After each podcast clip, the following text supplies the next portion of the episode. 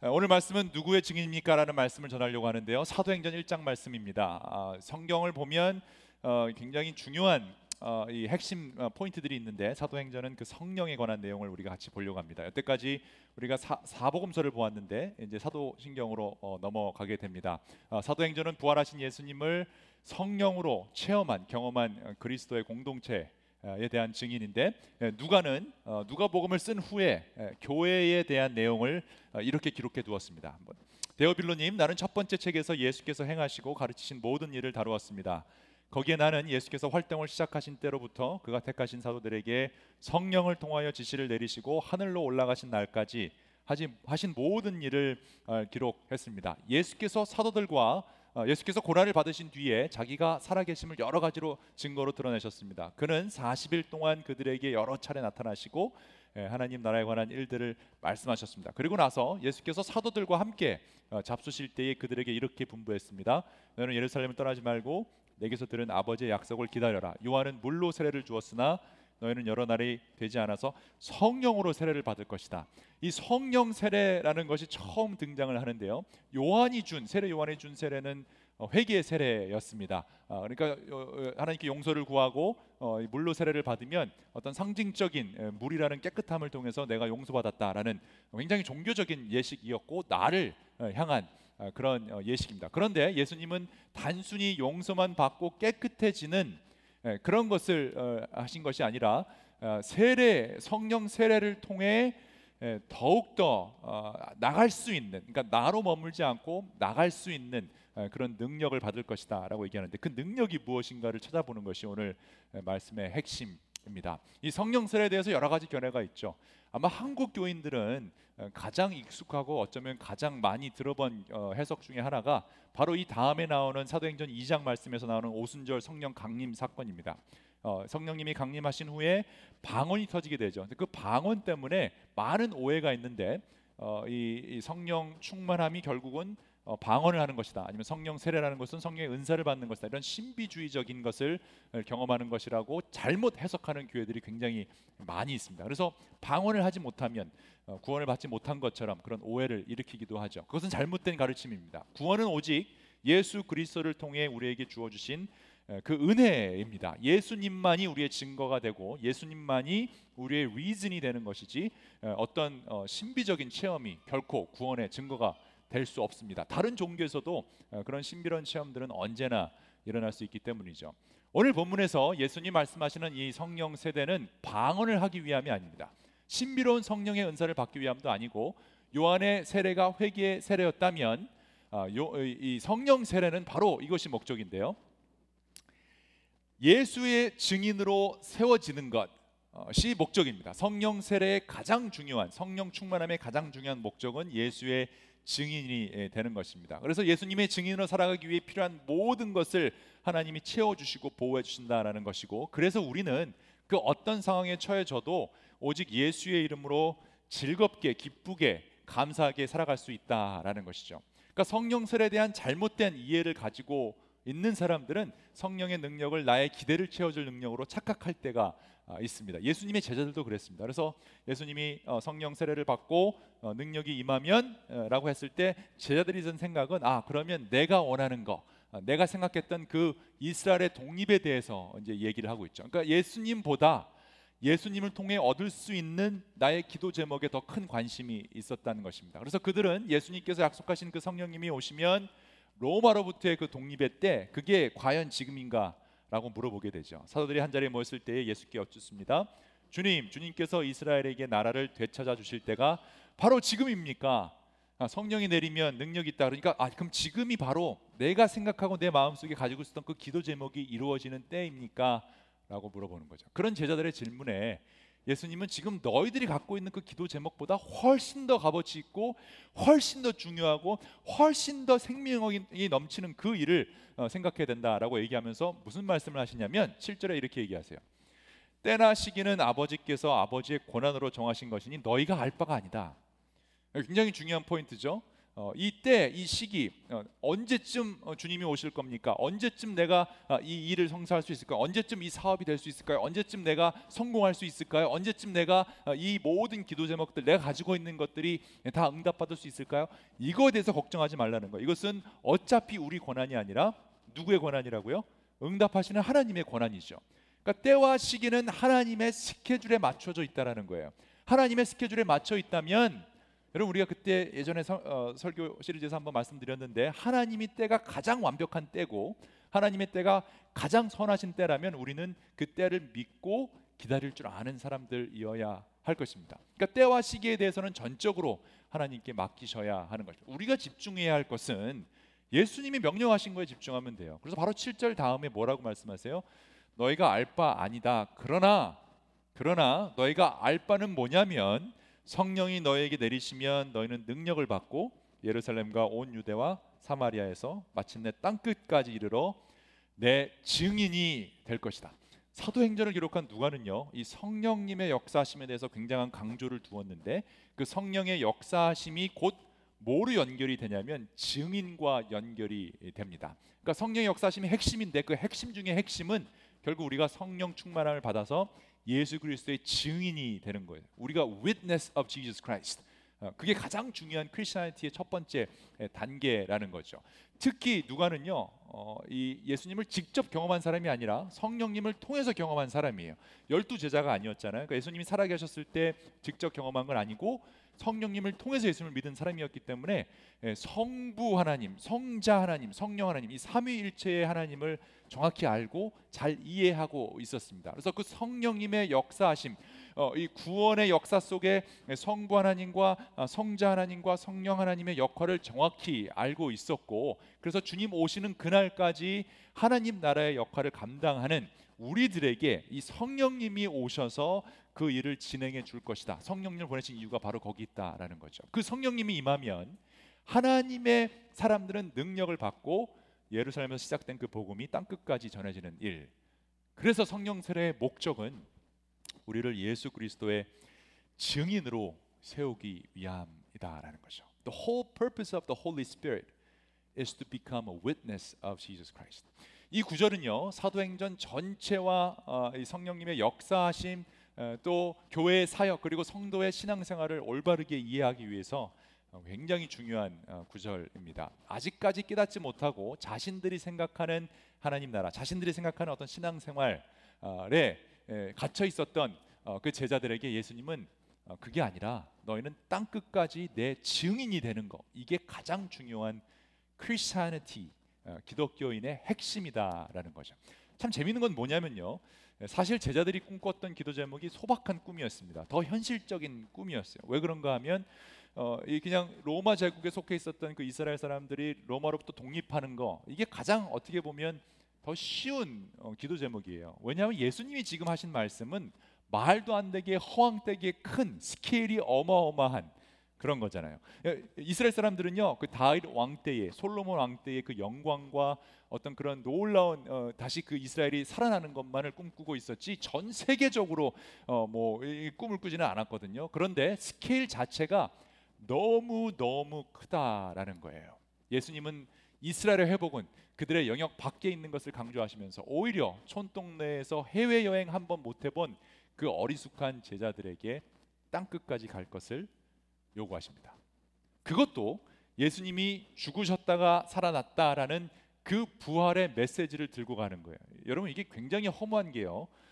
만약에 만약에 정말 이게 신흥 종교고 예수님이 이 신흥 종교를 퍼뜨리기 위한 것이라고 한다면 어떤 검증된 철학이나 매력적인 묵상 가이드나 영성 훈련이 좀 있어야 되잖아요. 예, 그런 게 있어야 이걸 가져가서 가르쳐라. 어, 내가 터득한 도 어, 아니면 내가 깨달은 어떤 그런 걸 가지고 아 내가 이렇게 묵상해 보니 메디테이트를 해 보니 내가 이런 요가를 해 보니 이게 좋다더라 이렇게 가야 되는데 그런 게 하나도 없어요.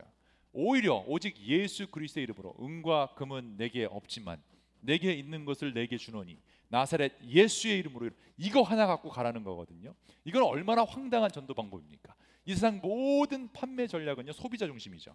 예, 소비자가 원하는 것, 소비자가 사용할 수 있는 것, 어, 그들이 쓸 수 있는 것을 들고 가야 이게 통하는 거지. 전혀 그거와 상관없이 어떤 매뉴얼도 없이 어떤 가르침도 없이 그냥 죽었다가 살아나신 분 예수 그리스도는 부활하신 분이다라는 그 메시지를 들고 가는 것은 터무니없는 종교 시스템이죠. 그러니까 예수님을 믿는다는 건 종교가 아니에요. 어떤 시스템이 될 수가 없어요.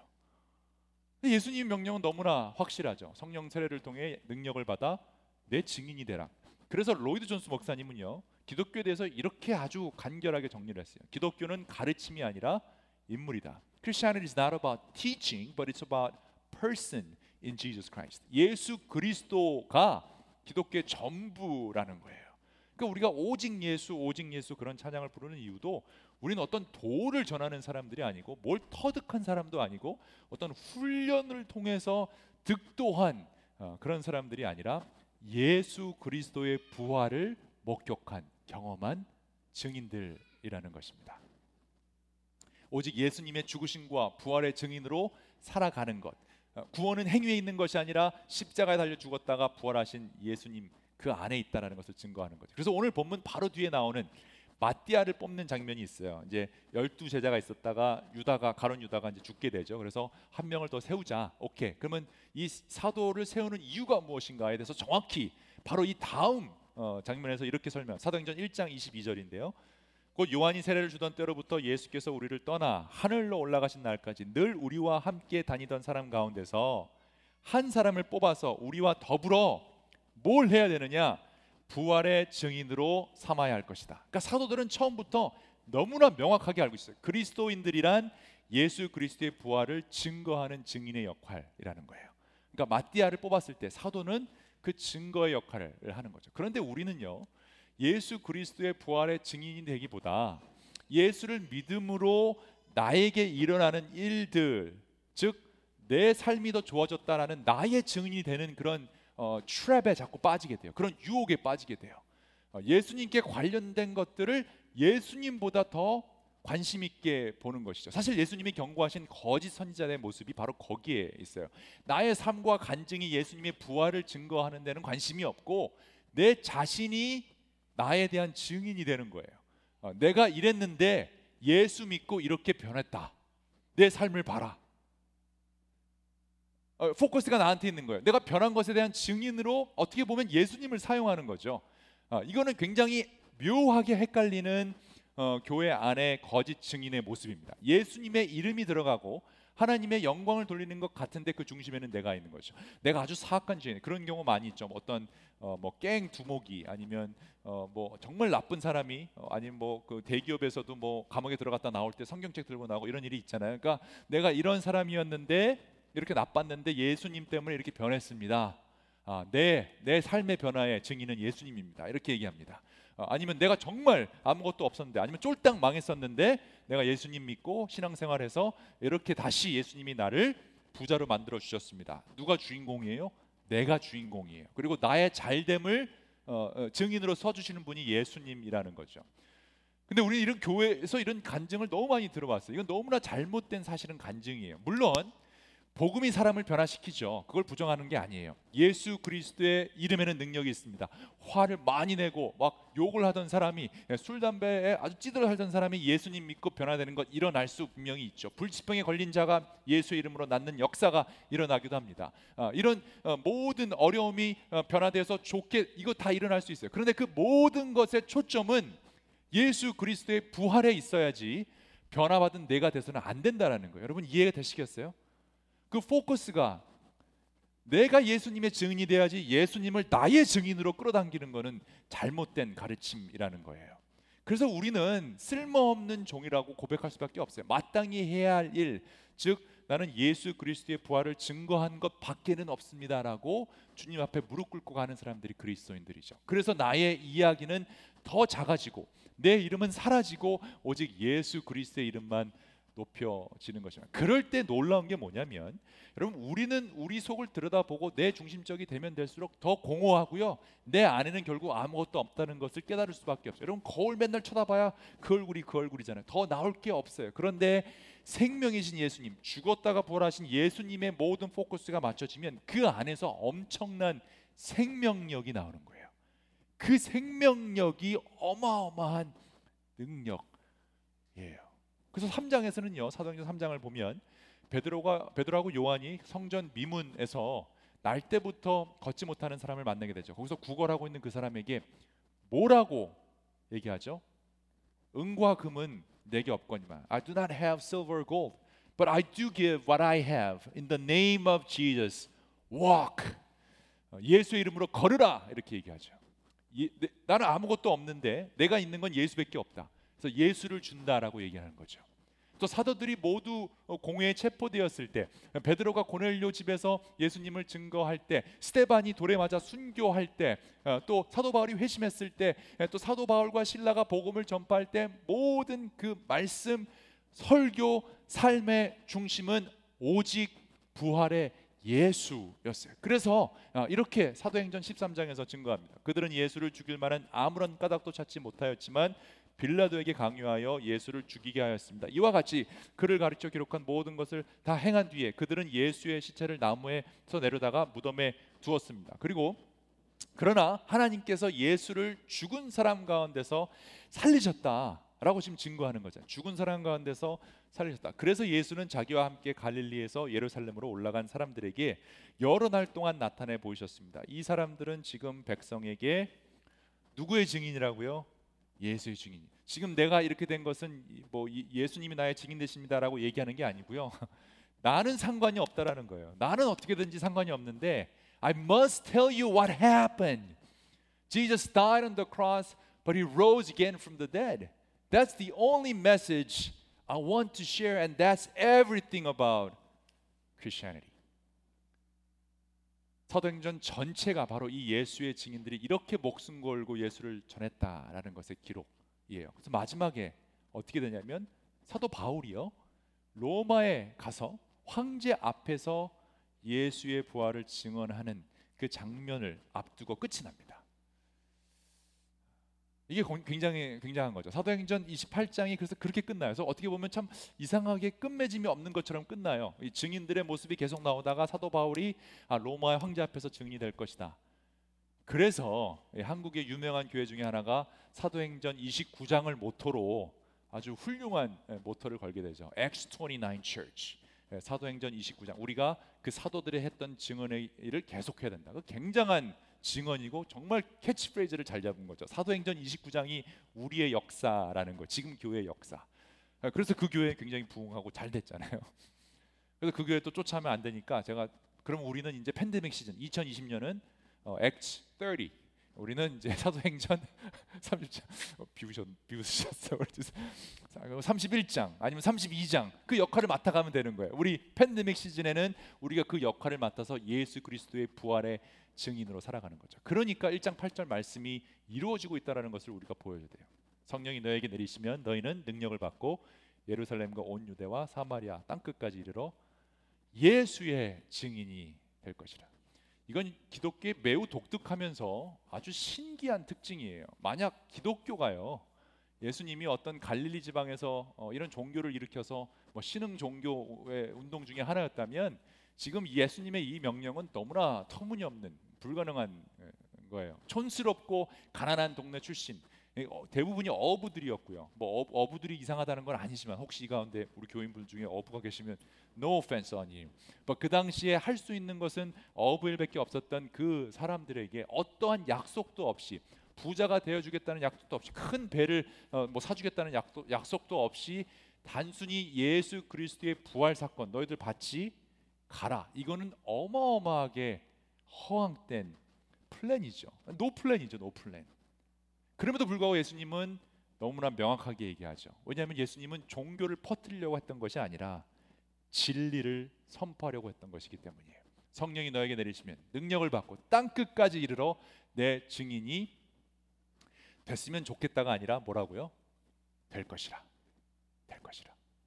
그래서요. 예수님을 퍼스널리 경험한 분들, 정말 예수님이 죽었다가 살아났다는 것을 믿는 사람들은 이것을 설명하지 않고 이것을 전하지 않고는 못 배기는 거예요. 예수님이 죽으셨다가 살아났다는 그 사실. 왜 그런가 하면 예수님이 죽었다가 살아났다는 것 자체가 내가 예수님과 함께 있으므로 나도 죽었다가 살아날 그 부활의 신앙을 가진 사람들. 그러니까 죽음이 두렵지 않는 거예요. 우리의 삶은요. 그러므로 예수님을 나의 증인으로 세우는 삶이 아니라 내가 예수님의 증인이 되는 삶이 돼야 돼요. 여러분 아멘이십니까? 예수님을 자꾸 나의 증인, 내 삶의 한 부속품으로 어, 떤 우상으로 어, 떤 부적처럼 달고 다니는 것이 아니라 내가 예수님 옆에 붙어 있는 거예요. 내가 전할 분은 예수님이에요. 예수님이 나한테 어떻게 잘해 주심을 증거하는 것이 아니라는 거죠. 그럴 때만 예수님이 증인으로서 필요한 모든 능력과 열매를 내 삶에서 드러나게 하실 것이고 더 놀라운 것은요. 우리가 예수님의 증인이 되는 그 순간 우리는 너무나도 중요한 사람이 되는 거예요. 예수님의 증인으로 우리는 보호받게 되어 있어요. 물론 그 보호함의 레벨이 좀 다르긴 해요. 왜냐하면 어차피 우리는 증인으로 예수님의 부활하심, 예수님이 주되심을 선포하는 사람이기 때문에 때로는 초대교회처럼 나의 죽음, 나의 순교를 통해 예수님의 증인으로 드러날 수도 있고 때로는 어, 나에게 엄청나게 많은 재물의 어떤 그 통로를 통해 그것으로 예수님을 올릴 때도 있어요. 그거는 하나님이 정해 주시는 그 때와 시기는 하나님이 하시는 거예요. 오직 우리는 이렇든 이렇든 상관없이 예수의 증인으로 살아가는 것입니다. 예수님을 나의 증인으로 세우는 것이 아니라 내가 예수님의 증인이 되는 그 순간 이것이 나의 특권이고 이것이 나의 영광이고 나의 기쁨이 되는 거죠. 하나님 우리 굳이 필요 없는데 우리 없이도 예수님 구원 사역 이뤄갈 수 있는데 우리를 부르신 것은 놀라운 특권이라는 거죠. 그 증인들의 잔치에 여러분이 초대되었어요. 여러분들이 부르심을 받았어요. 그리고 여러분이 예수님의 증인이라면 하나님은 모든 방법과 수단과 동원을 어, 모든 것을 동원해서 어, 여러분을 그 증인 보호 프로그램에 The Witness Protection 프로그램에 넣어두신다는 사실을 잊지 마시기 바랍니다. 말씀 마치겠습니다. 우리에게는 이 그리스도인의 증인이 되거나 아니면 나의 증인이 되거나 둘 중에 하나뿐입니다. 나의 증인이란 어떻게 하면 내가 더 잘 먹고 잘 살 수 있을까를 고민하고 어, 성공의 복음, 형통의 복음을 의지하며 사는 사람들이에요. 그래서 내가 어려울 때, 내가 힘들 때 나를 도와 주었던 그런 경험만으로 어, 예수님을 믿는다고 한다면 어려움이 오면 그 믿음을 다 버리게 되어 있어요. 그러니까 우리는 어, 그런 어, 상황에 따라 예수를 믿는 사람들이 아니죠. 물론 예수님께서 하나님께서 우리를 폭풍 속에서 보호하시고 어려움 속에서 도움 주시기도 하고 내가 쓰러졌을 때 이렇게 세우시는 것 분명해요. 근데 그 이유는 우리가 예수 그리스도의 증인이기 때문이에요. 예수님을 증거해야 하기 때문에 우리를 세우시는 것이지 하나님을 믿게 하기 위해서 우리를 세우는 게 아니라는 거예요. 여러분 차이를 아시겠어요? 하나님은 우리가 없어도 되시는 분이에요. 근데 우리를 그 어마어마한 구원의 사역에 초대해 주셨어요. 증인으로 나의 상황과는 상관없이 나의 형편의 좋고 나쁜과는 상관없이 나는 부활하신 예수님을 경험했기 때문에 그리스도의 증인으로 살아가는 것이죠. 이것이 바로 세상이 놀랄 만한 믿음이에요. 여러분 한번 생각해 보세요. 부자들은요. 부자 될 수 있어요. 그리스도인들 중에 부자 될 수 있죠. 어, 근데 부자들이 감사하고 부자들이 좋은 일 하는 건 하나도 놀랍지 않아요.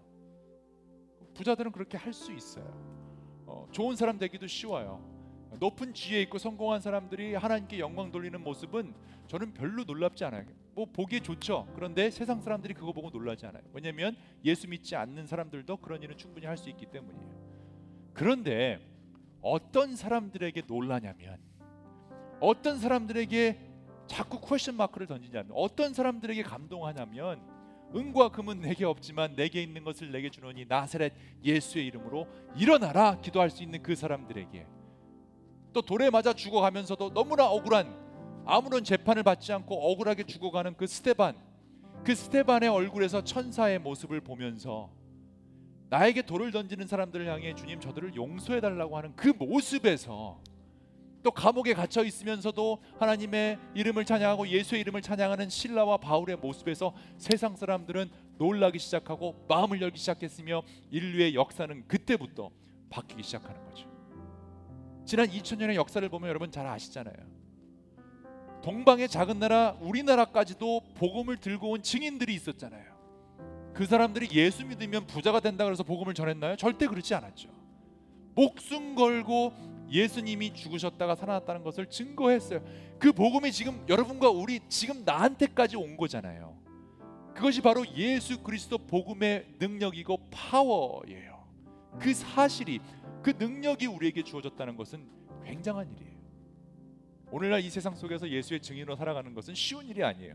주 예수보다 더 귀한 것은 없네라는 찬양을 정말 고백할 수 있는 것은 쉽지 않아요. 그러나 성령 세례를 통해 능력을 받으면 오순절 세례를 오순절 날에 임했던 성령님의 그 역사하심대로 우리는 그리스도의 증인으로 살아갈 수 있어요. 예수님은 그런 증인들을 계속 찾고 계시는 거예요. 이 능력이란 단어가요. 어, 너희가 성령을 받으면 능력을 받는다. 그 능력이라는 단어가 헬라어로 두나미스라는 단어인데 이것은 영- 그 다이나마이트의 어원이 되는 단어입니다. 그러니까 그 다이나마이트, 이 폭탄처럼 엄청난 폭발력이 있는 게 그 지금 하나님 주시려는 능력인데 세상의 다이나마이트는 사람을 죽이는 데 쓰이지만 하나님의 다이나마이트는 사람을 살리는 일에 사용돼요. 그래서 복음이 사람을 살려요. 예수 그리스도가 죽었다가 살아나신 그분이다라는 것을 선포하는 순간 그 땅에는 엄청난 폭발력이 일어나는 거예요. 한국 땅에 그 폭발력이 일어났고 중국 땅에 일어났고 전 세계에서 예수 그리스도 성교사님이 정한 건 그것뿐이 그것뿐이잖아. 예수님이 죽으셨다가 부활하셨다. 이분이 우리의 하나님이시다. 이것을 믿는 사람들에게는 놀라운 능력. 그래서 그 능력을 경험한 사도 바울이요. 로마서 1장의 핵심 구절로 바로 이 단어를 사용합니다. 내가 복음을 부끄러워하지 아니하노니 이 복음은 모든 믿는 자에게 구원을 주시는 하나님의 다이나마이트다. 하나님의 능력이라 같은 단어예요. 하나님의 능력은 모든 사람들에게 구원을 주시고자 하는 그 놀라운 능력, 생명 살리는 거죠. 모든 믿는 자에게 구원을 주시는 하나님의 다이나마이트가 성령님을 통해 우리에게 주어졌다. 이 복음의 능력을 가볍게 여기면 안 된다는 거예요. 여러분이 지금 다 다이나마이트를 갖고 다니는 거예요. 근데 여러분, 이 다이나마이트가 내가 예수님의 증인이 될 때만 사람 살리는 엄청난 능력으로 임하지. 이게 나를 드러내는 일에 사용되면 사람을 자꾸 죽여야 돼요. 사람을 죽여야 내가 드러나기 때문에. 그렇죠? 근데 성령님이 주시는 이 다이나마이트는 나는 죽고 예수님을 드러내는 것. 그래서 주위에 있는 사람들이 살아나는 놀라운 역사를 경험하는 거예요. 여러분에게 그 능력이 주어졌다는 것을 믿으십니까? 믿으셔야 돼요. 이곳에 계신 분들 지금 이 자리에 온 여러분들은 예수님께서 인도하신 분들이고 예수님의 부활을 믿으시니까 이 자리에 왔죠. 그러나 혹 예수님의 부활하심 그게 믿겨지지 않는다면 아직 부활하신 예수님이 누군지 어, 경험해 본 일이 없다면 여러분 기도하셔야 돼요. 기도하면 주님을 애써 찾으면 만나 주신다 약속하셨어요. 그러니까 우리가 다른 것 기도할 게 아니라 부활의 예수님을 경험하게 해 달라고 기도해야 돼요. 그래서 내 안에 있는 그 다이나마이트가 다른 사람을 죽이는 다이나마이트가 아니라 옆에 있는 사람들을 살리는 모든 믿는 자에게 구원을 주시는 하나님의 능력이 된다라는 고백이 것입니다. 여러분이 그 능력이 주어졌습니다. 그 다이나마이트가 주어졌어요. 여러분 어디에 그 다이나마이트를 사용하실 겁니까? 여러분은 과연 누구의 증인이십니까? 기도하겠습니다.